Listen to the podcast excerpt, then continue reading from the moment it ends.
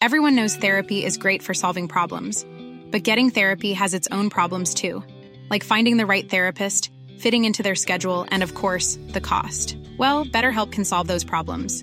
It's totally online and built around your schedule. It's surprisingly affordable too. Connect with a credentialed therapist by phone, video, or online chat, all from the comfort of your home. Visit better help dot com to learn more and save ten percent on your first month. That's BetterHelp, H E L P. Hey, I'm Ryan Reynolds. At Mint Mobile, we like to do the opposite of what Big Wireless does. They charge you a lot, we charge you a little. So naturally, when they announced they'd be raising their prices due to inflation, we decided to deflate our prices due to not hating you. That's right. We're cutting the price of Mint Unlimited from thirty dollars a month to just fifteen dollars a month. Give it a try at mintmobile.com slash switch. forty-five dollars up front for three months plus taxes and fees. Promo rate for new customers for limited time. Unlimited more than forty gigabytes per month slows. Full terms at mint mobile dot com. This is a Story Hunter Productions podcast. This episode deals with graphic content and may not be suitable for all listeners. Saturday, December twelfth, nineteen seventy, was a bitter cold evening in Fort Saint James, British Columbia, a former fur trading post for the Hudson's Bay Company, about nine hundred kilometers northeast of Vancouver. But the freezing temperatures outside were not going to take away from the excitement inside the Spencer family farmhouse. If you were a kid growing up in Canada in nineteen seventy, you knew that Saturday nights were reserved for one thing: Hockey Night in Canada on C B C, the Canadian Broadcasting Network. And whether you were a fan of the game or not, that's what the whole family would be watching. On the night of December twelfth, the Toronto Maple Leafs were playing the Chicago Blackhawks. And for Roy Spencer, the prospect of watching his son on Hockey Night in Canada was a dream come true. twenty-one-year-old Brian "Spinner" Spencer was playing for the Toronto Maple Leafs. He played left wing, and he was known as an enforcer. That night was going to be Brian's first televised game, and he'd called his father that morning to tell him even more exciting news. He was going to be interviewed during one of the intermissions. Finally, all of their hard work was paying off. Roy Edward Spencer, a fifty-nine-year-old gravel pit operator and World War Two Army veteran, had encouraged his son's hockey career. He wanted his boys to have more than he did, and a chance to escape Fort Saint James, or the Fort as it was known locally, a rough logging and mining town. The normally introverted Roy Spencer invited friends and family to his home for a watch party beginning at five p.m. due to the time change between the West Coast and Toronto. Drinks were on him. He had even installed a new T V antenna on the roof of his house because C K P G, the closest C B C affiliate station carrying Hockey Night in Canada, was over one hundred miles away in Prince George. Roy Spencer wanted to make sure the game came in clear. Welcome to Hockey Night in Canada. But when the game began, something was wrong. The C B C was airing a different hockey game. The network had decided that the west coast of Canada would prefer to see the Vancouver Canucks play the California Golden Seals instead of the Maple Leafs playing the Chicago Blackhawks. Roy Spencer was livid. Ignoring the family and friends who had gathered, Roy Spencer stormed out of his house. His wife Irene ran after him, imploring him to stop and think before he did something he'd regret. But Roy was in a blind rage. He was going to get his son's hockey game on the local television station, even if he had to drive over a hundred miles. At around seven fifteen that night, Thomas Hartle, a news reporter for C K P G in Prince George, had just pulled into the parking lot of the news station. As he walked up to the back door, a man suddenly appeared out of the darkness. "I don't like the C B C's hockey games," the man said. "Why don't you broadcast more Toronto games?" Hartle didn't know what the man was talking about, but before he could reply, he felt the butt of a gun in his back. Then he heard the click of the hammer being pulled back. The man pushed Thomas Hartle through the door of the T V station. Carol Russell, the receptionist for C K P G, saw the two men enter, and she saw the gun. She had to call the police, but the stranger tore the telephone receiver from her hand. He then walked the two terrified employees into the newsroom, where a group of other employees were working. With the pistol pointed at the news director, Stuart Fawcett, the man herded eight of the staff up against a wall. "This gentleman has a problem that he'd like to discuss with us," said the station manager. The man proceeded to say that he had driven down from Fort Saint James because he had a problem with the C B C. He was demanding to watch the Toronto Maple Leafs game that was airing that night from Toronto because his son Brian was playing. The terrified newsroom staff realized the man with the gun was talking about number fifteen on the Leafs, Brian Spencer. The kid was a local hero. The station manager tried to explain to the man how a network affiliate worked. They only got one feed, and the feed that night was for the Vancouver Canucks game. The staff at the station had no control over the broadcast, and they could not simply switch programming. The man grew more irritated. "Well, if I can't watch it, then nobody should watch any hockey," he said. "Turn off the television station," he demanded. "I've killed before in the commandos," he added. Fearing for their safety, they did what the armed man wanted, and the station controller cut the feed. At seven forty p.m., ten forty p.m. Toronto time, C K P G T V went off the air. For anyone watching the game that night in Prince George, their T V screens had suddenly gone black. Satisfied, the gunman lowered his weapon and walked out the front door of the building. But what no one realized at the time was that someone else at the station had managed to call the police. Now, three Royal Canadian Mounted Police were standing outside with their guns drawn. "Stop! Drop the gun!" they yelled at the man as he exited the T V station. But the man didn't stop. Instead, he fired two shots at the police officers. One of the officers was hit in the foot.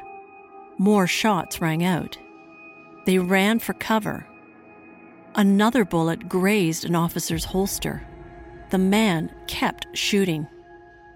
They fired back. They had no choice. Three bullets hit their target. The man fell to the ground and rolled into a snowbank. He was dead. At that same moment, back in Toronto, his son was being interviewed on Hockey Night in Canada. We're happy now to welcome a young man who's just been with the Leafs this past week, Brian Spencer. Four days later, Brian Spencer delivered a eulogy at his father's funeral. He said his dad was a kind, generous, warm-hearted man.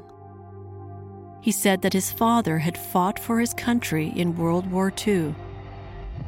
But Canada had ultimately let Roy Spencer down. And then he read from the telegram his father had sent him before the Maple Leafs Blackhawks game. On that night, he died. Give 'em hell, son. We are mighty proud. I'm Catherine Fogarty, and in this podcast, I'm bringing you the true story of a hockey legend.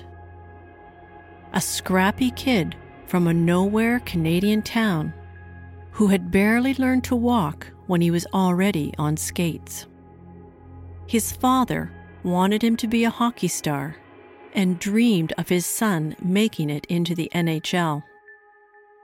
But the father's dream and the son's journey to celebrity and success would come with a heavy price and would ultimately end in tragedy for both of them. This is Hockey Night to Remember, the life of Brian Spinner Spencer. Hockey Night in Canada. Brian Spencer was Spencer, right away. Charged with the crime of murder. Brian Roy Spencer and his fraternal twin brother Byron were born on September third, nineteen forty-nine, in Fort Saint James, British Columbia, to Roy and Irene Spencer, a hard-working couple. The family lived in a small house with no running water, no indoor toilet, and no electricity. Life was tough, but they got by. And like many Canadian boys, the Spencer twins grew up on hockey skates. Their father, Roy, was passionate about the game, and the long, bleak winters were spent on the ice. Roy taught his boys everything he knew about the game, even though he had never learned to skate. Roy eventually built a hockey rink on the Spencer farm where the boys would practice day and night since Roy had even installed floodlights. And when the twins got older, he would wake them up at three a.m. to drive them to the Vanderhoof Outdoor Hockey Arena, where games began at six a.m., no matter how far below zero the temperature was. Brian's twin brother, Byron. Dad built us a little skating rink, and we used to shovel the snow off of it. Dad's dedication, you know, was was tremendous. You know, we'd we'd be the only two people at a hockey practice sometimes at four o'clock on a Saturday morning, after driving, you know, forty miles and, and thirty below weather and snowy roads. And that, that was that was everything to him. It was his whole life. On Saturday nights, the Spencer family would sit together and listen to Hockey Night in Canada, a radio broadcast that had launched in nineteen fifty-two. Byron cheered for the Toronto Maple Leafs because his favorite player was Frank Mahovlich, while Brian cheered for the Detroit Red Wings because of Gordie Howe. Roy Spencer was a hard, stubborn man who instilled a strong work ethic in his boys. He wanted them to have a better life than he had. Roy had suffered a number of injuries during the war and was in constant pain, which made him moody, but he always provided well for his family.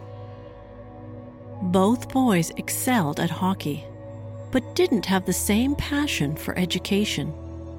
And by their mid-teens, Brian and Byron were skipping school and getting into trouble. At fifteen, they were sent to a reform school on Vancouver Island, where they stayed for a year. In nineteen sixty-eight, at age seventeen, Brian Spencer was done with school and with Fort Saint James. He headed to Calgary and then on to Saskatchewan, where he began playing for the Regina Pats in the Western Canadian Junior Hockey League. Brian proved to be a hard-skating, fast-charging player who soon gained the nickname Spinner for his aggressive skating style. At five foot eleven and one hundred eighty-five pounds with a washboard stomach, Spinner Spencer was tough and aggressive on and off the ice, and didn't always get along with his teammates. Fear motivated Brian. His dad had taught him to be tough and tireless, and Brian was always afraid of not measuring up. After playing on four junior hockey teams over two seasons, Spinner was finally drafted into the National Hockey League in the summer of nineteen sixty-nine. He was the fifth pick for the Toronto Maple Leafs, and even though the team was in last place, it was a dream come true for the hockey-loving Canadian kid and his dad. Brian Spinner Spencer had made it into the N H L. nineteen seventy seventy-one was Brian's official rookie season, after a year with the farm team in Tulsa, Oklahoma, where he had also gotten married. He and his wife Linda packed up and moved to Toronto.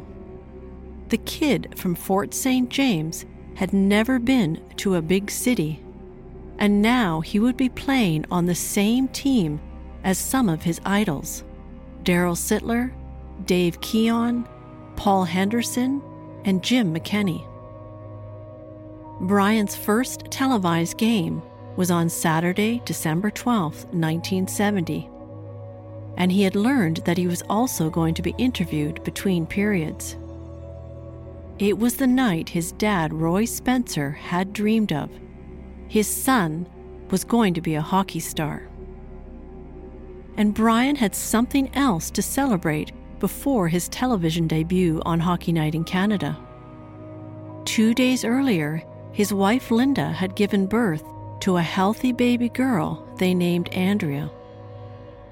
At twenty-one, Brian Spinner Spencer was on top of the world. Years later, he reflected on that special moment. I was a young man.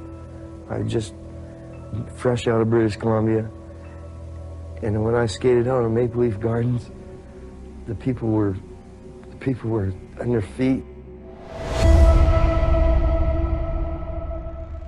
On Saturday, December twelfth, nineteen seventy, Roy Spencer finished his chores early around the farm so he could get ready for Hockey Night in Canada, airing late that afternoon. With a three-hour time difference, the game would be starting at five p.m., and Roy didn't want to miss a minute. Roy had sacrificed a lot for Brian's hockey, and now everything was finally coming to fruition. But he didn't know how long he'd be around to see his son's career take off. The fifty-nine-year-old was dying of kidney failure, and his once large muscular frame had already dwindled to one hundred forty pounds. He didn't know how long he had, but seeing his son in a Maple Leafs jersey on Hockey Night in Canada was a dying man's wish come true. But Roy Spencer wasn't going to see his son on television that night, or any other night. When he stormed out of the house to drive to the C B C affiliate television station in Prince George, he had a rifle, an automatic pistol, three hunting knives, and over a dozen rounds of ammunition for each gun. A forty-ounce bottle of booze was stashed under the front seat. Two and a half hours later, Roy Spencer was lying dead in a snowbank outside C K P G news station in Prince George.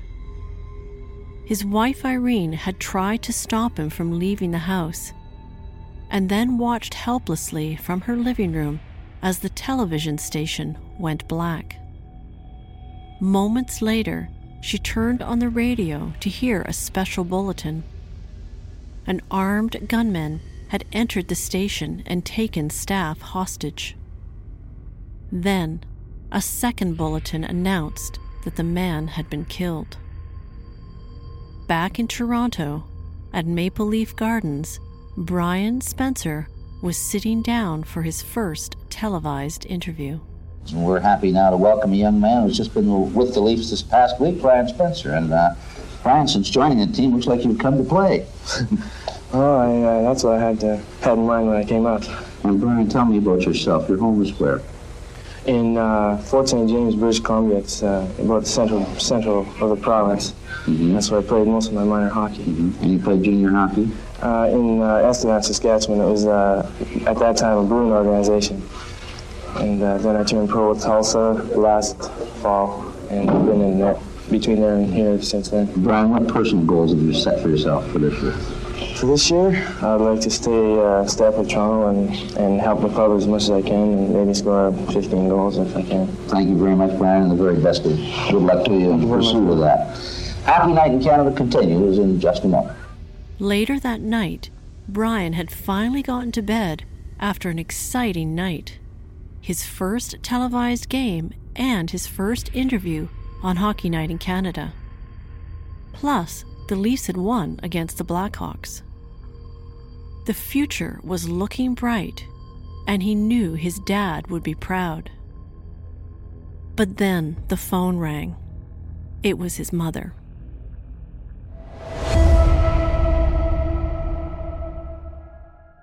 The following day, after learning of his father's death, Spinner Spencer boarded the Maple Leafs bus for a trip to Buffalo, New York.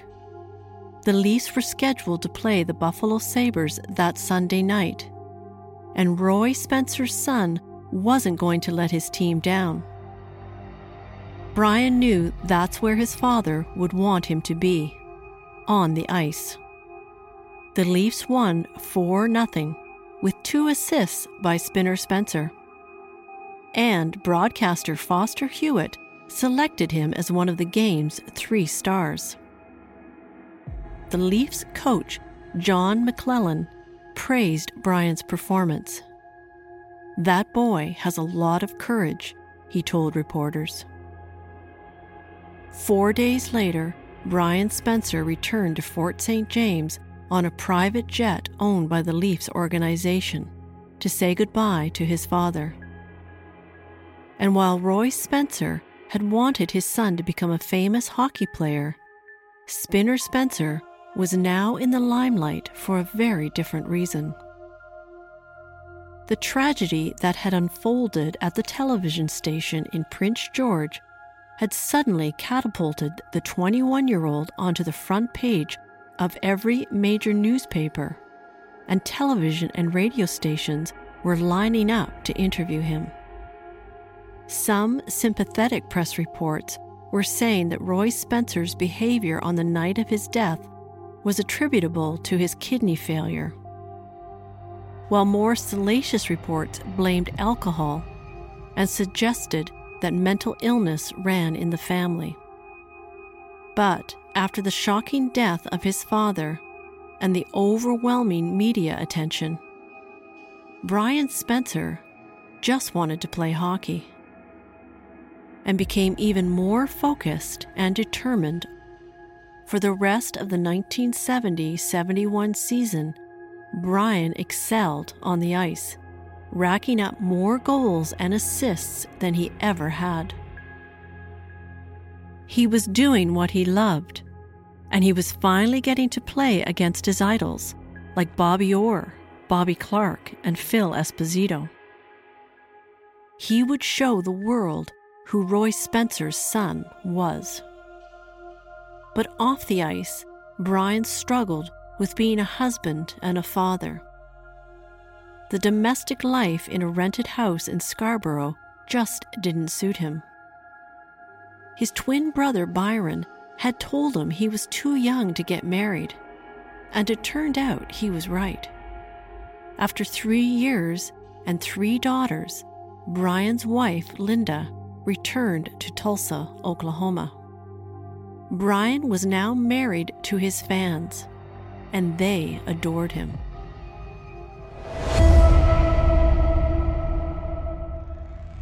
At the end of the nineteen seventy-one seventy-two hockey season, and after thirty-six games with the Toronto Maple Leafs, Brian was traded to the New York Islanders. They were a weak team, but Brian worked hard, scoring fourteen goals and twenty-four assists in his first season.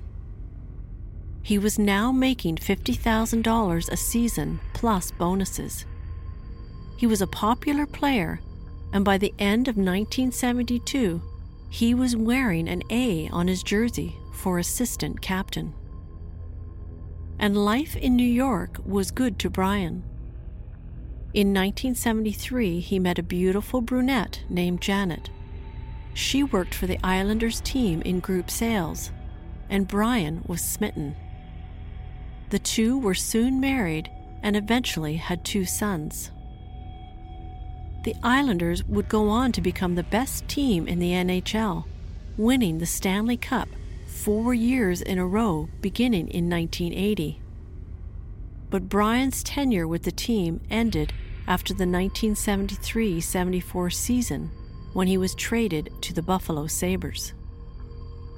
At twenty-five, Brian was at his peak, physically and mentally. He ended up playing his best hockey in a Sabres uniform, scoring twelve goals and twenty-nine assists in the nineteen seventy-four seventy-five season. He was fast, and he knew how to hit. He didn't back down from anyone. Opposing players didn't like going up against him, and other teams had a not-so-secret slogan for him: "Don't wake up the spin." And the fans loved him. Brian was always the last guy off the ice, chatting up fans and signing autographs. He was a local celebrity who worked hard and lived large. Brian was now earning over one hundred thousand dollars a year. He owned a house on Long Island and drove a nineteen fifty-nine Rolls-Royce Silver Cloud. He was part owner of a local bar and restaurant, where he was often spotted smoking a pipe in his leather pants and sealskin coat. He was a media darling, and even in the off-season, television crews were chasing him down for a story. In September nineteen seventy-seven, he was traded to the Pittsburgh Penguins, one of the worst teams in the league at the time. But as usual, Spinner Spencer quickly established himself as a rough, flamboyant crowd-pleaser. He played seventy-nine games in the first season and only seven games in the second season before being sent down to the minors. He stayed for another year before retiring in the nineteen seventy-nine nineteen eighty season at age thirty. In ten years and five hundred thirty-three N H L games, Spinner Spencer had scored eighty goals, one hundred forty-three assists, and had collected six hundred thirty-four penalty minutes. His professional hockey career was over, and so was his second marriage. Brian got in his car and headed to Florida.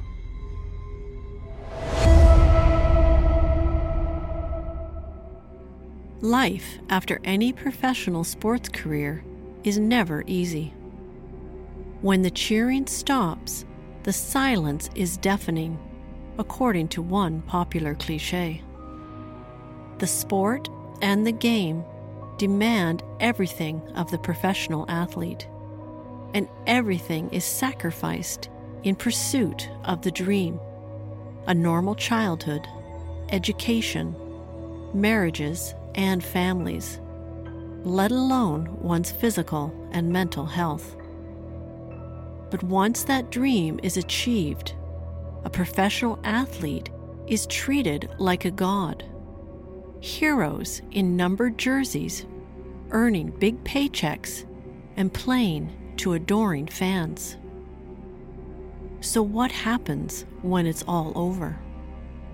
For Brian Spencer, a grade eleven dropout from a small town, there was nothing.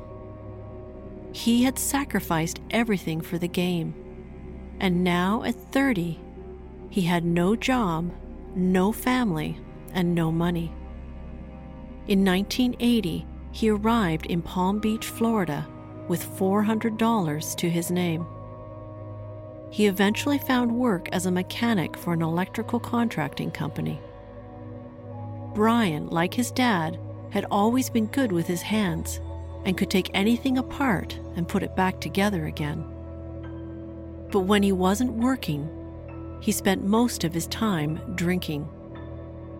It was part of the lifestyle in sunny Florida, so he drank to fit in, and he drank to forget. In nineteen eighty-one, a year after he had moved to Florida, Brian's brother, Byron, came to see him. The twins, who had once been inseparable, had drifted apart over the years, but their bond was still strong.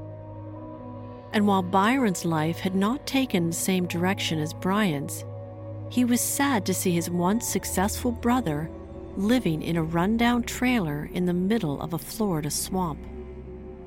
Brian was living with an attractive woman named Diane, and while Byron thought she was nice enough, she and his brother fought all the time.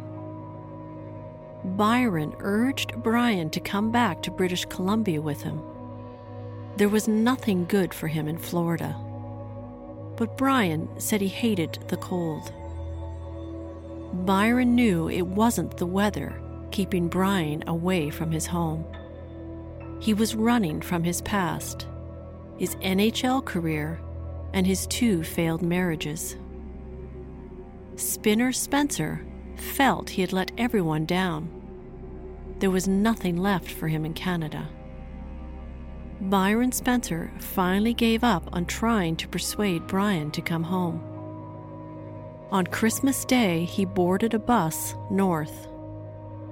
Two months later, someone would be dead, and Brian Spinner Spencer would wish he had gotten on that bus.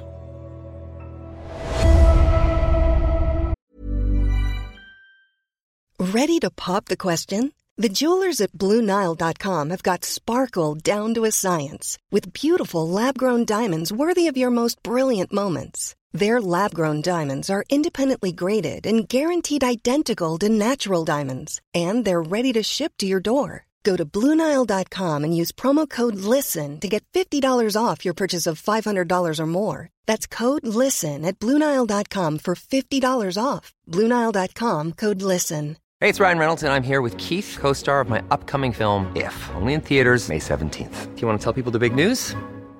All right, I'll do it. Sign up now and you'll get unlimited for fifteen dollars a month and six months of Paramount Plus Essential Plan on us. Mint Mobile dot com slash switch. Upfront payment of forty-five dollars equivalent to fifteen dollars per month. Unlimited over forty gigabytes per month. Face lower speeds. Videos at four eighty p. Active Mint customers by five thirty-one twenty-four get six months of Paramount Plus Essential Plan. Auto renews after six months. Offer ends May thirty-first, twenty twenty-four. Separate Paramount Plus registration required. Terms and conditions apply if rated P G.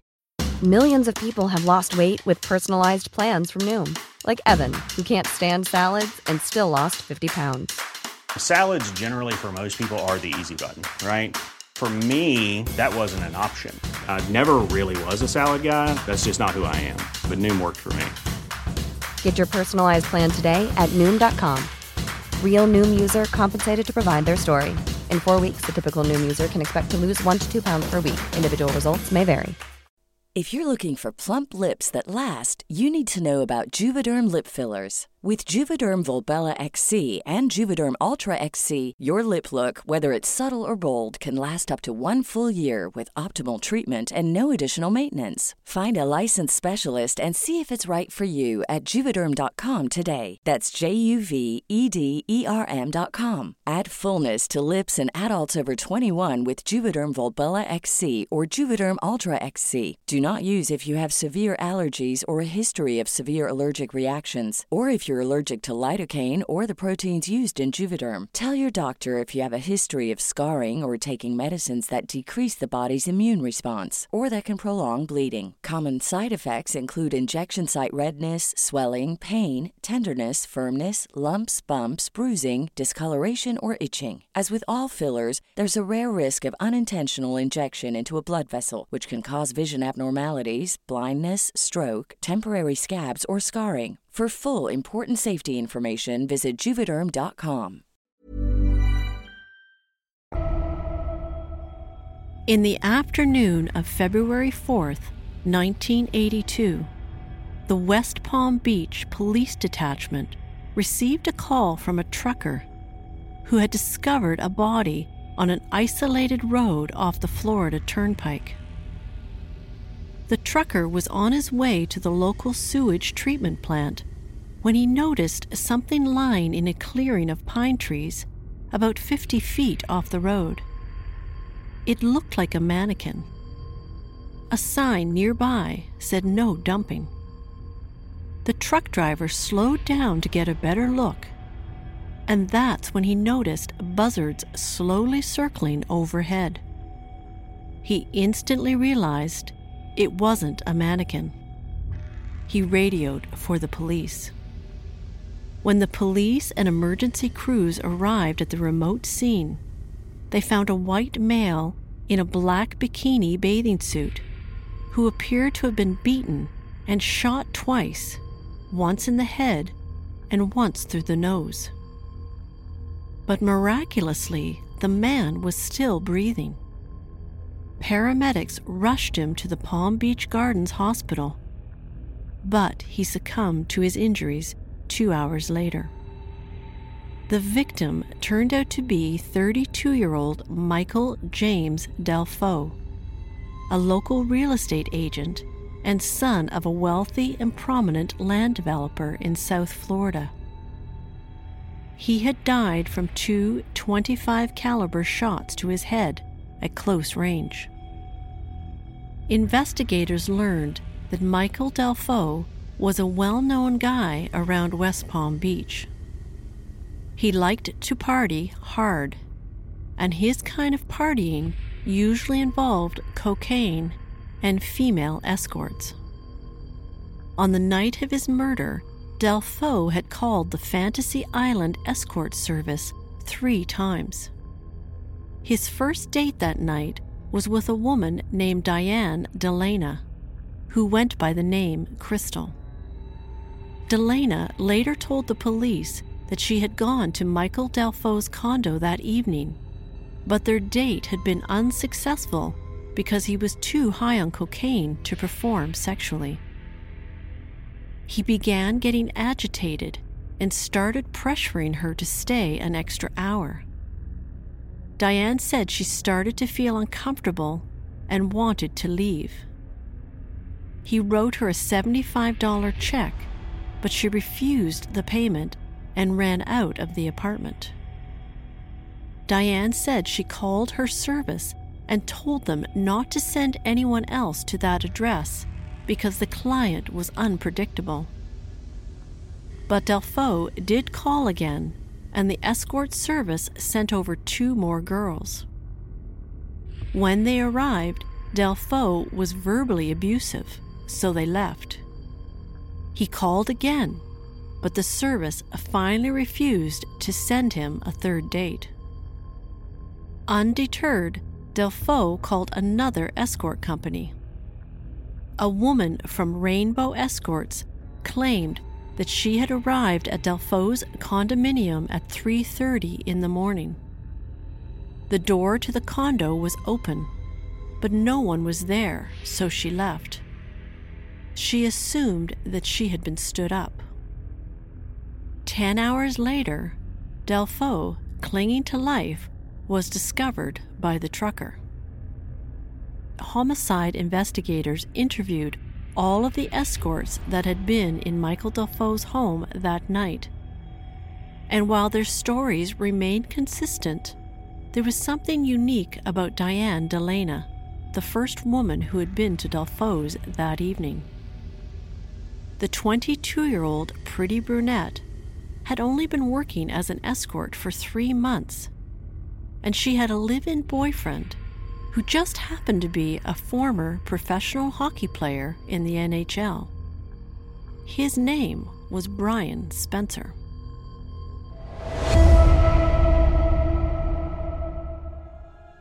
Brian Spencer and Diane Delena lived in a rundown trailer next to a swamp on the outskirts of West Palm Beach.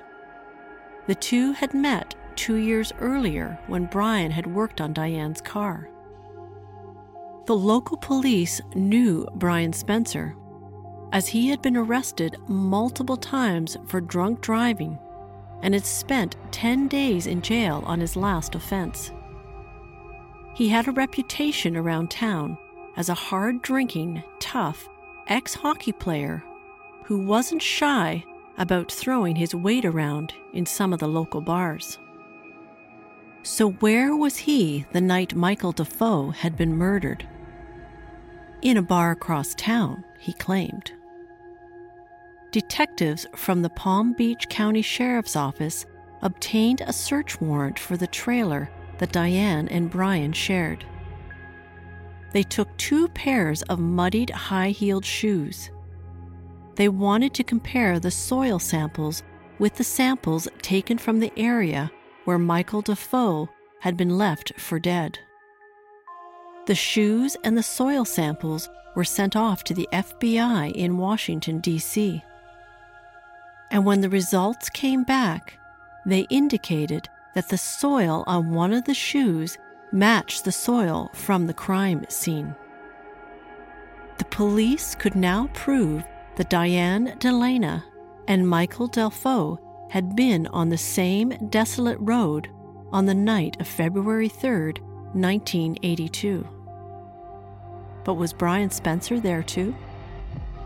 Diane was brought in for questioning again, but continued to deny any involvement in Michael Dalfo's murder. Investigators were certain she knew more than she was letting on, but they just didn't have enough to charge her or Brian. The case went cold.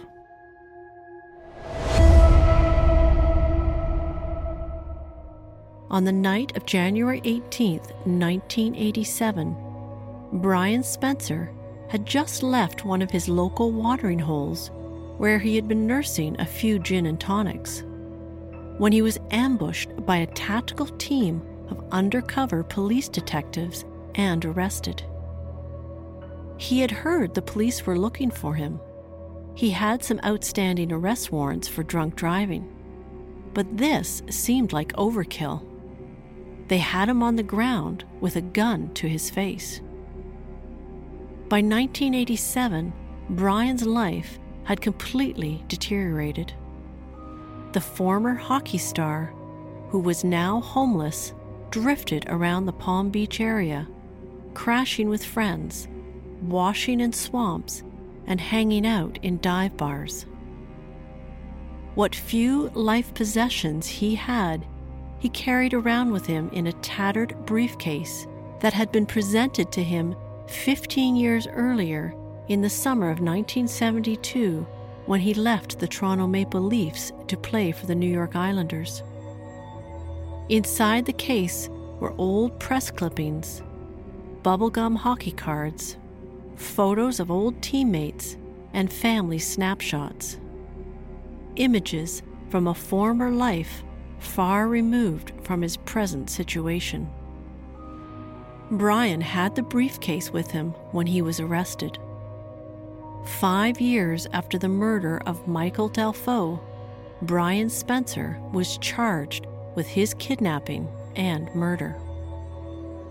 The following day, news of Brian Spencer's arrest was headline news in the Palm Beach Post, and the story was quickly getting picked up in every city Brian had ever played hockey in. Fans remembered the infamous Spinner Spencer, known for his fearlessness on the ice, but he had faded into obscurity after his retirement from the game, and now he was being charged with murder. It had to be a mistake, but the Palm Beach District Attorney's Office was certain that they had the right man in custody. In fact, an eyewitness to the murder had finally come forward. Based on press reports, Brian Spencer's ex-girlfriend, Diane Delena, had given investigators a statement three months earlier claiming that Brian shot Dalfo and left him for dead on the morning of February fourth, nineteen eighty-two. According to the former escort, after her unsuccessful date with Dalfo, she had gone home and was then called out on another date by the escort service. Back in those days, she often made one thousand dollars a day. When she arrived back at their trailer later that night, Brian was home from a night of drinking. She said he became angry when she told him about her difficult date with Dalfo. Brian insisted on going over to Dalfo's condo. He said he planned to teach him a lesson about how to treat his girl.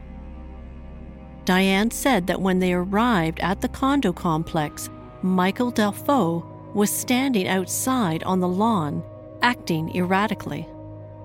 Brian asked him to get in their car, and the three of them drove to the isolated road out by the wastewater treatment plant. Diane said she thought Brian was going to rough him up a little, but when the two men started arguing, she got out of the car and ran down the road. Not long after, she said Brian drove up beside her. He was alone in the car. They drove back to their trailer. Did she see Brian with a gun? The police asked. No, said Diane. Did she hear gunshots? No, she said. Diane told the police that she didn't know Michael Dalfo had been killed until the police came to their trailer the following day to question her. And later, when she asked Brian why he had done it, he simply said that Dalfo deserved it. Diane signed her statement, and the police issued a warrant for the arrest of Brian Spencer.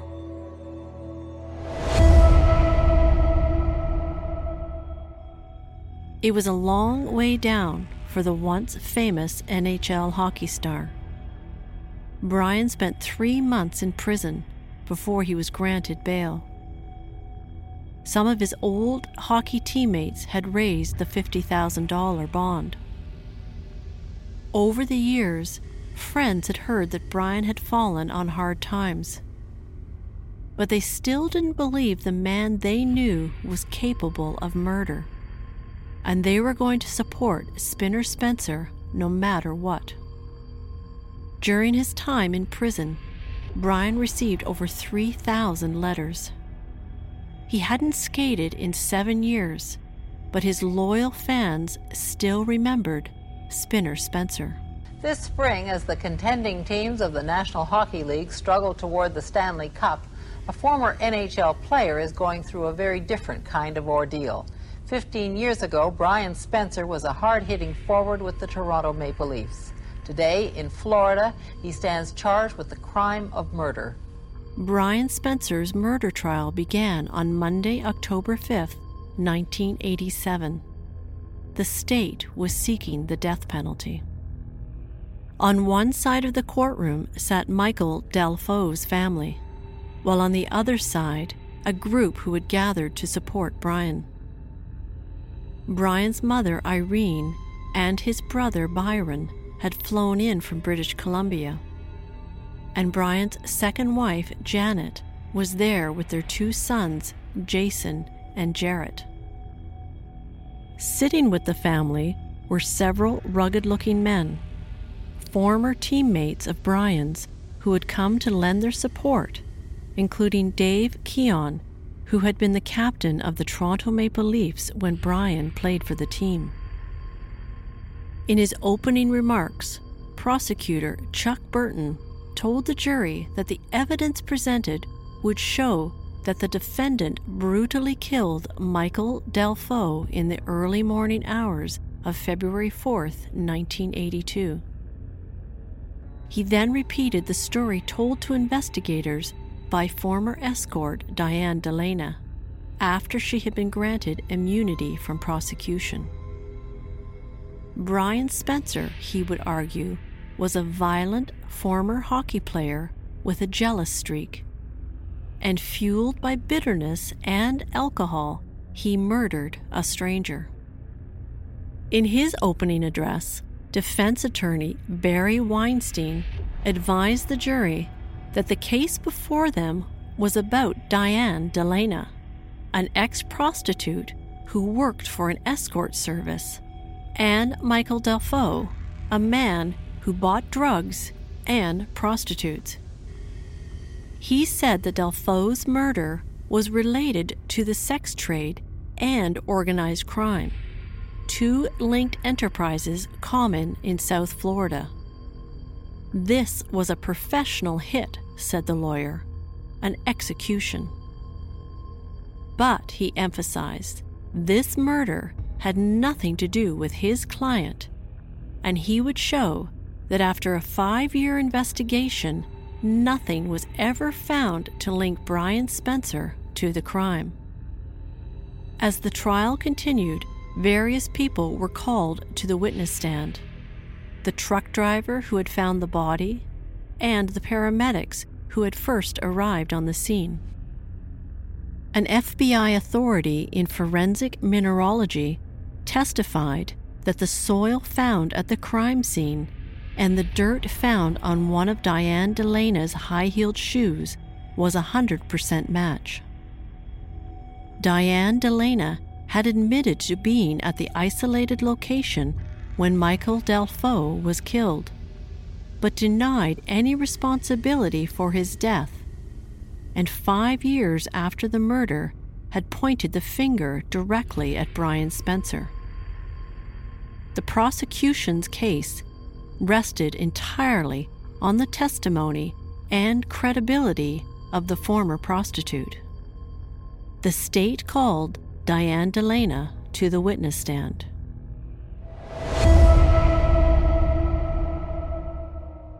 Brian Spencer's former girlfriend was now a married woman with two small children. The petite brunette was dressed conservatively and appeared nervous when asked about her former job with the escort service. That kind of lifestyle was far behind her now, she said. For the next three hours, Diane retold the events of the night of February third, nineteen eighty-two, when she met Michael Dalfo. Diane admitted to lying to the police when they originally questioned her about Dalfo's murder. She said she was scared to admit the truth. But five years later, when she was granted immunity from prosecution, she had no trouble telling her version of events from that fateful night.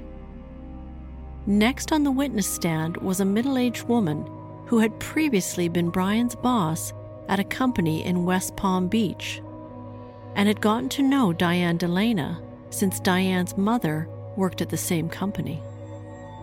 The witness described how Diane had met Brian at a company picnic and had become infatuated with him. Brian, she said, thought Diane was cute, but not too bright. When asked about Diane's reputation for truthfulness and honesty, the witness said that Diane was, quote, very dishonest and a habitual liar. And with that damning comment about the prosecution's key witness, the defense rested. In his closing argument, prosecutor Chuck Burton admitted that many details of the case were vague, including Diane Delena's recollection of the murder. She had admitted to being there when Michael Dalfo was murdered, but couldn't remember exactly what had happened. She never saw a gun, she didn't hear any shots, and admitted she had lied when first questioned by the police. But according to Burton, the jury should still believe what the now married mother of two was telling them. When it came to the defense's closing statements, attorney Barry Weinstein had one simple question. Why would Brian Spencer murder Michael Dalfo? Weinstein reminded the jury that Diane Delena was a prostitute and her relationship with the defendant was more of a roommate's with benefits rather than a serious romantic relationship. As he spoke, Weinstein held a clear plastic bag containing Diane Delena's muddy high-heel shoes. "We know Diane was there," he said, waving the bag in front of the jury. "But there is not one piece of credible evidence that connects my client to this murder," he continued. "Diane Delena knows more," said Weinstein. "And Brian Spencer is not guilty." The trial had lasted eight days. One hour after the court had adjourned on the final day of the trial, the jury was back with their verdict.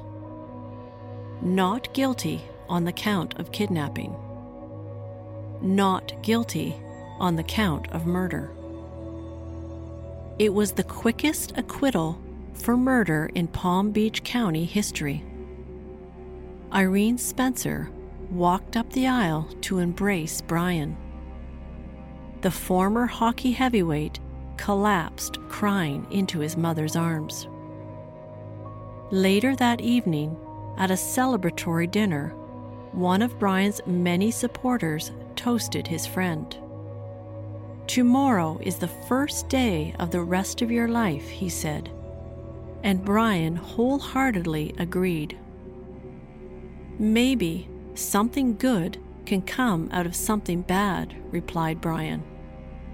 He had just been acquitted of first-degree murder, which could have sent him to the electric chair. And now the ex-professional hockey player had another chance to turn his life around.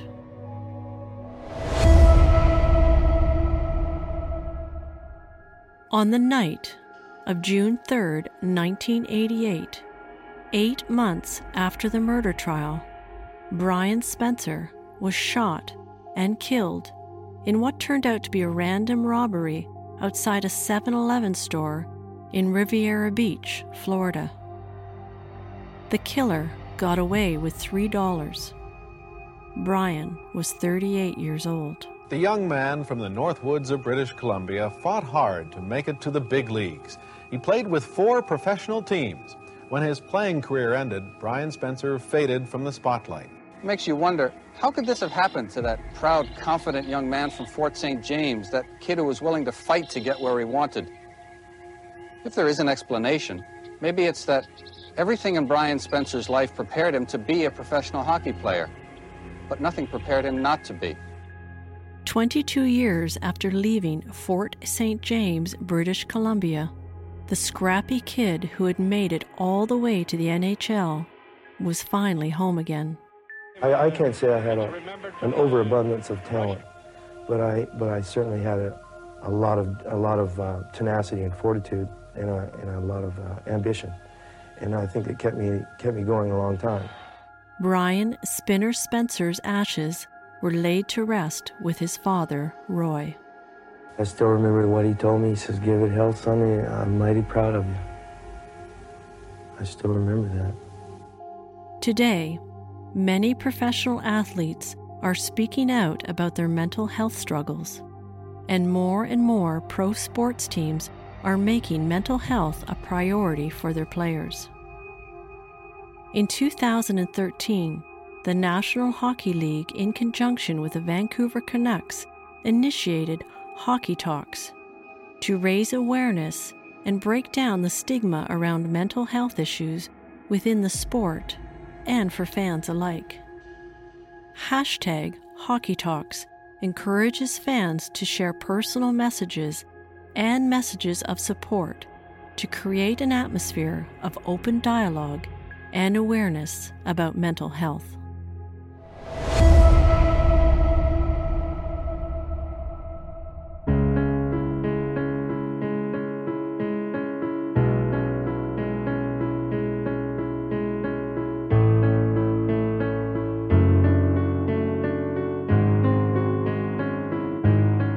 This is a Story Hunter Productions podcast, written and produced by Catherine Fogarty. Audio production is by Daniel Borgers at Borgers Music. Visit us at story hunter podcast dot com and sign up for our newsletter to get more information and updates about new podcasts. And check us out on Facebook, Instagram, and Twitter. If you enjoyed this story and others, please subscribe on Apple Podcasts or your favorite podcast app, and feel free to leave us a review. We appreciate you listening.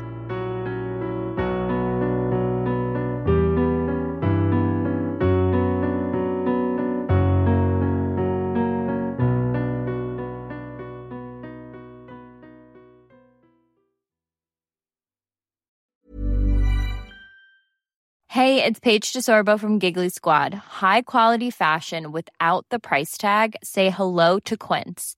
I'm snagging high-end essentials like cozy cashmere sweaters, sleek leather jackets, fine jewelry, and so much more. With Quince being fifty to eighty percent less than similar brands. And they partner with factories that prioritize safe, ethical, and responsible manufacturing. I love that. Luxury quality within reach. Go to quince.com slash style to get free shipping and three hundred sixty-five day returns on your next order. Quince.com slash style. Planning for your next trip?